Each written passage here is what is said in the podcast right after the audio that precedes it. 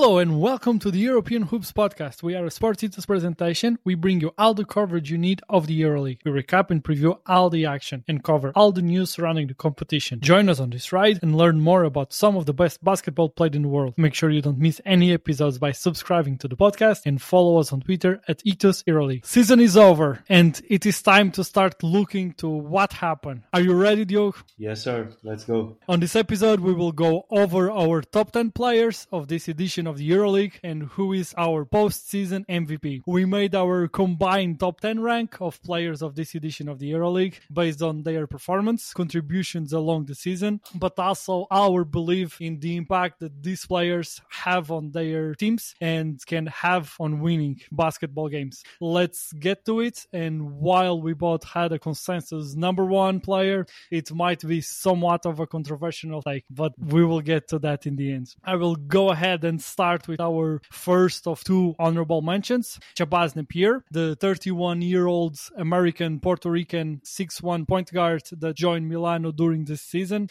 He ended the season with 15 points, 3.9 assists, and 1.1 steals per game, averaging 24 minutes he had several elite performances with the highlight of his season coming on round 27 when he led Milano to a win in Valencia scoring 20, 28 points and ending the game with 5 assists while shooting 5 of 8 from behind the arc and 9 of 10 from the line. Napier creative and playmaking ability combined with uh, ball handling skills and shot making ability were the keys to unlock Milano's offense leading the team to an impressive 8-1 run while they were playing as the best team in the competition in that moment. This uh, made him worth uh, of consideration to our final top 10 and left him just at the door of it. He is expected to return to Milano next season, being one of the reasons for us to wait for the, these teams next season with uh, high expectations. Diogo, take the floor and bring us our next honorable mention for our top 10. Uh, the next honorable mention is uh, the American guard from Maccabi, uh, Wade Baldwin. He, he, had an amazing season. Uh, he started the year hurt, and then once he came back, he, he just took Maccabi to a whole nother level because uh, Lorenzo had the team going, and they were kind of struggling a bit at, at the beginning of the year. And then when Wade came back, uh, like Lorenzo said, the best backcourt in EuroLeague, they, they just took over. And uh, what I love about Wade is just his ability to play on the open court. Uh, nobody can really stop him. For the guard position, he is very strong physically. He's fast. He has a, a long wingspan. His length for the guard position is very, very good. Uh, I love his scoring ability. He, he, can play either the one or the two. He has the mid-range game. He's a very good rebounding guard. For him to, to crack the top 10 and to be higher on our list, uh, for me, uh, I think he just needs to improve his decision making, especially in the clutch, because we saw him struggle with that a bit this year. But uh, other than that, man, he's just an amazing player and he, he had a, a, great season for sure. Let's move on and we start. We divided our top 10 in three tiers and we start our tier 3 with Lorenzo Brown, the 32 year old 6'5 American with Spanish passport point guard of Maccabi, Wade Baldwin teammate, ranks 10th in uh, our top 10 players of this edition of the EuroLeague.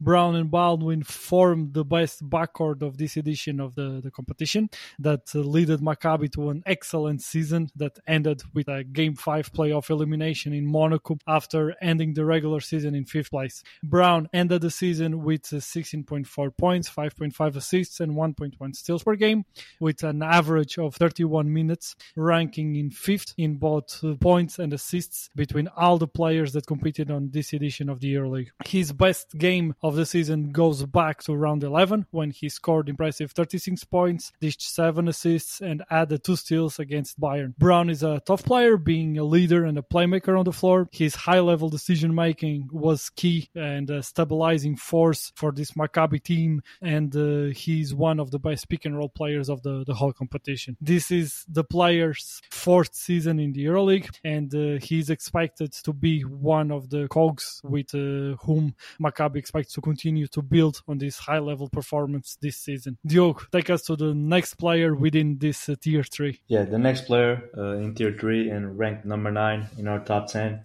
Uh, we have Facundo Campazzo, the point guard from Argentina, playing for Red Star. Uh, he joined the team uh, kind of like mid-season, and uh, I truly believe, and uh, I think you agree with me. Correct me if I if I'm wrong. Uh, I truly believe that they would have made the playoffs if they had him for the whole year. So 100%. he's just a yeah, uh, he's just a, an amazing point guard, a great floor general. Uh, this season, in the games that he, he was able to play, he averaged 15 points and six assists with an average of 18.7 in PER. So he, he was just great for them. He clearly improved that team once he, he got able to play.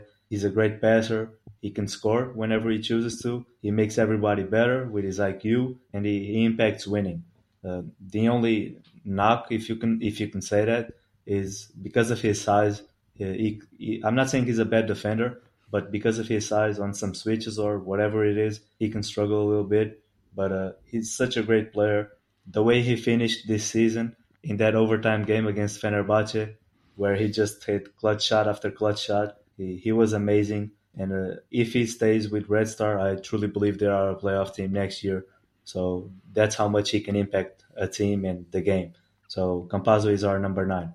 What about number eight? I will get to number eight, but uh, I didn't want to interrupt it. But you you made me laugh because I really like when you were mentioning what uh, Wade needs to do in able to crack our top ten next season. Let's say it like that. And uh, when you were mentioning Campazzo, I was guessing that uh, you will speak about the size, and I was picturing you saying for him to climb our rankings, he will need to grow a few centimeters. I don't think that will happen, but like you said, he's a very he's a very clever defender. He's a very aggressive defender. Yeah. He's very good good at anticipating passing lines, and uh, that's why we ranked him at number nine, and he's one of the best players of the EuroLeague for sure. But uh, moving on to number eight, Dzanan Musa ranks eight on our top 10 at the bottom of our tier two of players. He just recently turned 29, and um, he's, in my opinion, a strong candidate to keep climbing these ranks in the following seasons and be one of the dominant forces in the EuroLeague. Musa has a great size and length. He's 6'9 being able to play three positions for any team. He can play the one, the two, or the three. The Bosnian player played for Real Madrid in his third season of the EuroLeague, despite having only passed, uh, despite having only played 14 total games uh, heading into the season. So in his past two seasons, he had reduced roles and reduced contributions for for the teams he was playing for, and uh, this was his affirmation season in the the competition. He was a big part of uh, their championship run, playing 41 games, ending the season averaging 14.8 points, 3.1 rebounds, 2.7 assists, and ranking 12th in PER. His versatility and shot making ability are the keys of his game and uh, what makes him a special player that will be worth to follow in the, the years to come. Musa's best game of the season was against Milano when the Real ended a hot streak by the Italian team, with Musa receiving MVP honors, ending the game with 27 points, 5 rebounds, 3 assists, and 1 steal. Who is our next player on this tier, Diogo? Yeah, the next guy is the point guard from Czech Republic, uh, Tomas Satoransky from Barcelona. The way he can play the, the point guard position with his, with his size, uh, I mean, you're not going to find many players like him, especially at this level, because uh, this is not a guy that you're going to look at the stats and be amazed by it. But if you watch the game, you you can really see the impact he has on Barcelona and on winning. He, he's a good shooter. Uh, my only knock on him, it's not really a knock, but whatever. It's I think it's one of his weaknesses.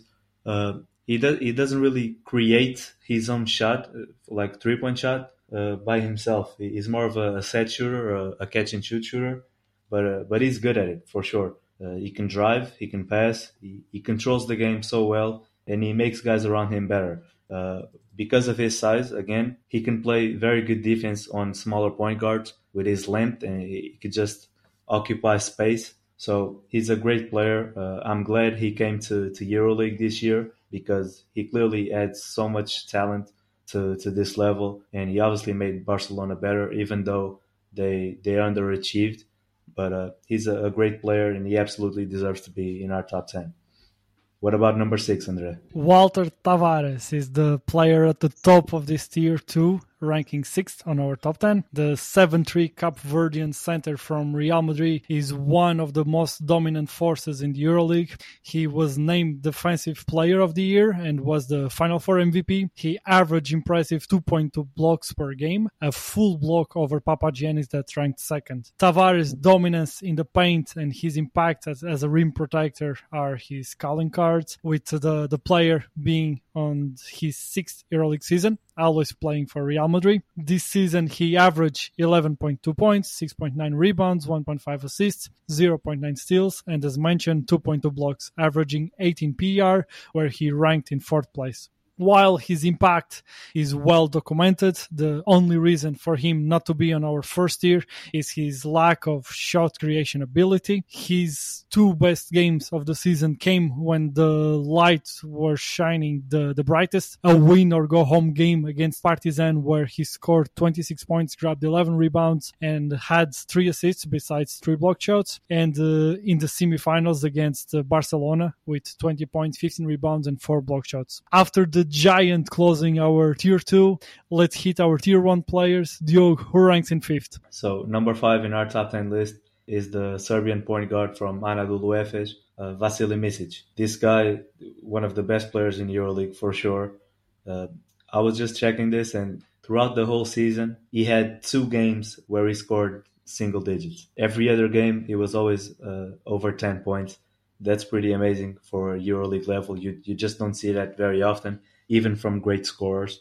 So he, he had a very good year, even though Efes uh, missed the playoffs. Uh, he's great uh, attacking the basket for a point guard, uh, especially off of the pick and roll. He always likes to drive and attack the rim. Uh, he's a very good passer. He can shoot from pre off the dribble, uh, catch and shoot, whatever it is.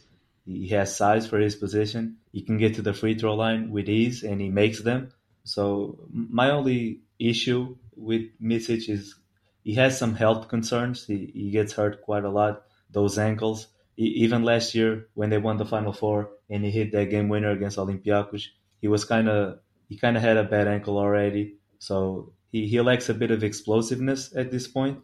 But uh, he's a, an amazing player and he had a very good season even though the team struggled. So he's our number five. Who you got for number four? And number four, we have Mike James the 6-1 American guard from Monaco. He's likely the best shot creator of the EuroLeague. The 32-year-old player is on his ninth season in the EuroLeague, being with Monaco on the team two appearances in the, the competition. In this edition of the competition, he averaged 15.9 points, 3.7 rebounds, 4.4 assists, and one steal. He was the team top performance combining all the stages of the competition, and his disruptive offensive ability elevates the ceiling of any team that he plays for, and he has been one of the, the best players playing in the EuroLeague. His top performance of the season was on the round 19 against Red Star, with him scoring 26 points, grabbing 6 rebounds, and having 2 assists. Who gets top 3 honors on our top 10, Dio? Okay, so our top 3, uh, in my opinion, he could be top 2 if it was just in terms of like talent. And I have Nikola Mirotic at number 3. Um, we we had to judge it throughout the whole year, and uh, in the final four, he kind of let us down a little bit, so we had to take that into consideration. Uh, but he's our number three, and deservingly so. Uh, he, he, he was injured for uh, quite a bit of the season, but when he did play, he was, in my opinion, the best player in EuroLeague in the regular season. And, and then the playoffs, he played pretty good against Zalgiris, but then the final four, he, he just came short. He, he's a very good shooter. He's great in the post, and especially when hunting mismatches, he's so good at, at it. Then he's a very good free throw shooter as well. The, the knock on him is is he a big game player because Barcelona has struggled in the big moments the past few years, and uh, he hasn't really shown up to his level, to his usual level. So there are some questions about that, but even so, he's obviously a, an amazing player uh, it's not by accident that he is the highest paid player in EuroLeague. He he deserves it. He's a very good player. So he, he makes our top three for sure. Who you got at number two? In second place, in our top three, we have. I'm making you suspense this season EuroLeague MVP Sasha Vezenkov, the 27-year-old 6'9 Bulgarian power forward from Olympiacos, led the league in PER and points scored per game, averaging 76 points, 6.8 rebounds, 1.9 assists, and 0.9 steals, shooting 37.8 from the three point line, making the most of his quick release. His ability to move without the ball makes him a hard player to guard, and his skill was maximized by Olympiacos' motion offense. He can stretch the floor and uh, he is able to post up mismatches, uh, has a good court vision, and he is a high IQ and a good team defender. Vezenkov is an extremely complete player, and while Mirotic and Mike James might have a case to fight with him for this second place uh, in terms of pure talent, due to his superior shots, due to due to their superior shot creation ability, Vezenkov performance across the season granted him the number two spot on the our top tier of uh, EuroLeague players. Sasha is on his eighth EuroLeague season and uh, ju- jumping into the NBA next season is on the table with the Sacramento Kings seeing on the EuroLeague star a potential addition for their roster. While he had a higher PER performances across the regular season, he raised the top or race to the top when the light was shining the brightest in the final of the EuroLeague, where he scored 29 points, grabbed nine rebounds, had four assists and one block. And with these 29 points, he matched and tied the record for points scored in a EuroLeague final. Diogo, take us to the top of our power rank of our rankings and who leads our top 10 yeah so our number one uh, we just gotta say to everybody that we agreed on number one. We both had this player uh, as the number one. one player in euroleague. Yeah. So the guy we have is will clyburn from anadolu efes. And we know this could sound controversial because uh, efes didn't make the playoffs and we have two players in the top 10 and you could argue sasha is the mvp you can argue mirotic mike james but uh, Will Clyburn is just, I think he's the best offensive player in EuroLeague because there's not a single thing offensively he can't do. He, he can shoot the three, he, he has the mid range, he has the post game, he can drive, he can finish at the rim, he gets to the free throw line, he makes the free throws. I think he's the best scorer in the game. Uh, I think it's between him and, and Mike James. But with his size and his ability to do more things offensively, I think he gets the nod for me. Uh, he's a solid defender as well. Uh, the only knock is it's team success because it didn't happen this year. But uh, as a player, uh, I don't see any flaws to his game. He, he's so good. This year, uh, his best game came early in the season against Monaco, where he had 28 points, six rebounds, and six assists. And then I just want to give this stat, which I think is pretty crazy.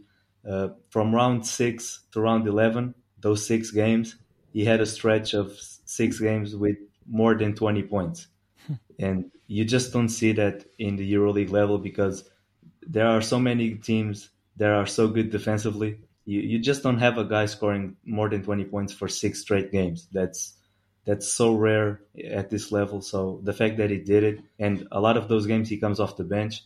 So shout out to him. He's such a, an amazing player, and he was our unanimous number one and a well-deserved number one. But after giving away our top top ten players of this EuroLeague that uh, were besides of the performances, we also took into account, as we mentioned in the beginning, their ability to contribute to win, and that's why for us, Will Clyburn was the most influential player and uh, our number one player in our top ten.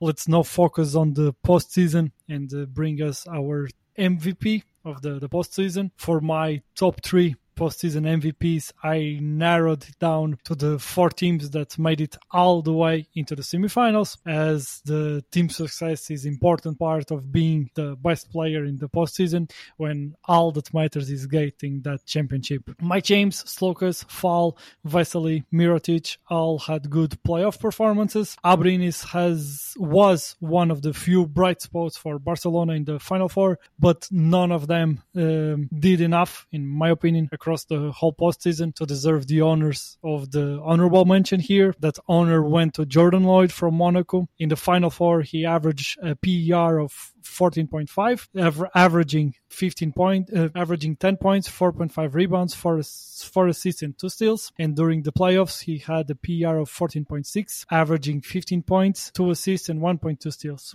Who were oh, your honorable mentions, you?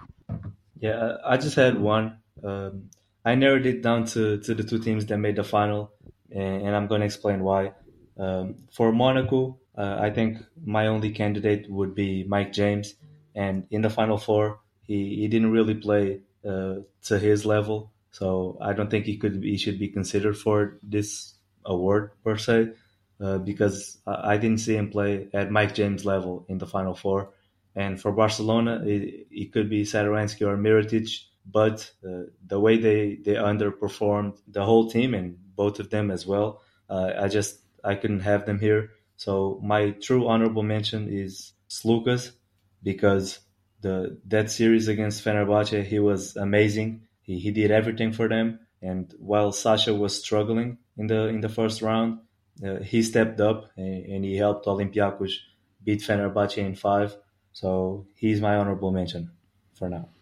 Very well. So let's get to the top three, and I will start. In third place, I have uh, Sergio Rodriguez from Real Madrid. In the final four, he had uh, 18 PER, averaging 13.5 points, 7 assists, 1.2 steals. And in the game five, uh, against Partizan. He had a 26 PER with 19 points, 6 assists, and 1 steal. His ability to control the pace of the game and the way he elevated his game in the moment that uh, the team needed him the most was absolutely the key for this Real Madrid championship. And that's why I have him in my MVP consideration and I rank him in third place. I gave him serious consideration to, to be my number one, serious consideration to be my number two. He played very very little in the beginning of the playoffs.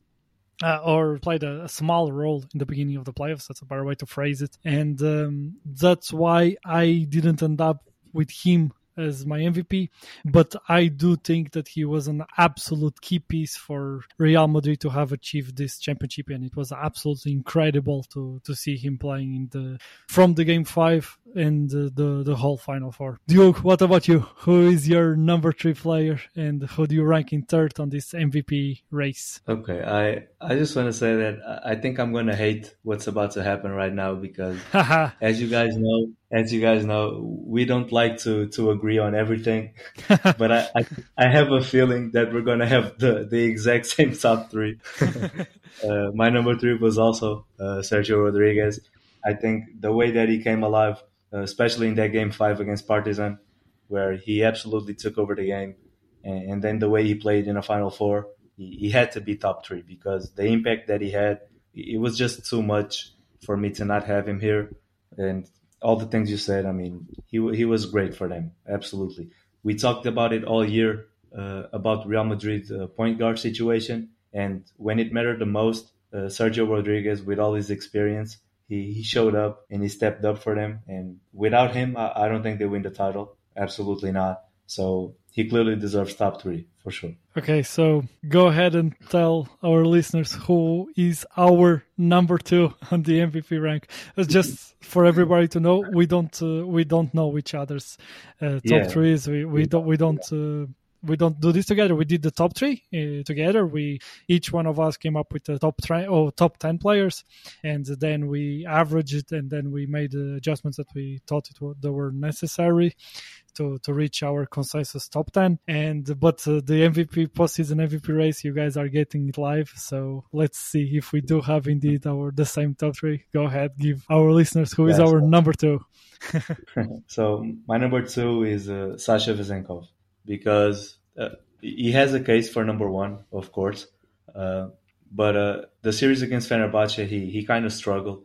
Uh, then in the final four, he played amazing, but they didn't win. So uh, even though he, he played at an MVP level in the Final Four, I think the the the first series against Fenerbahce kind of hurt him a little bit, and, and, then the fact that they didn't win, uh, I just can't give him number one. So uh, I have Sasha number two. Do you agree with me?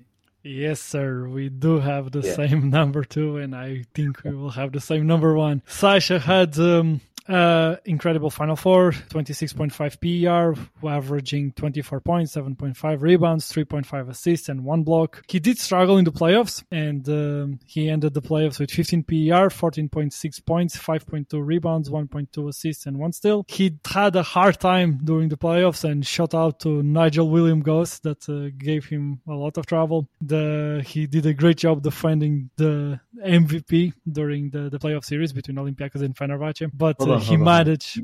Wait, wait, wait, wait, wait, wait.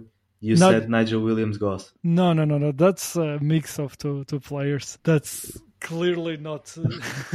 that was my mistake. I do apologize.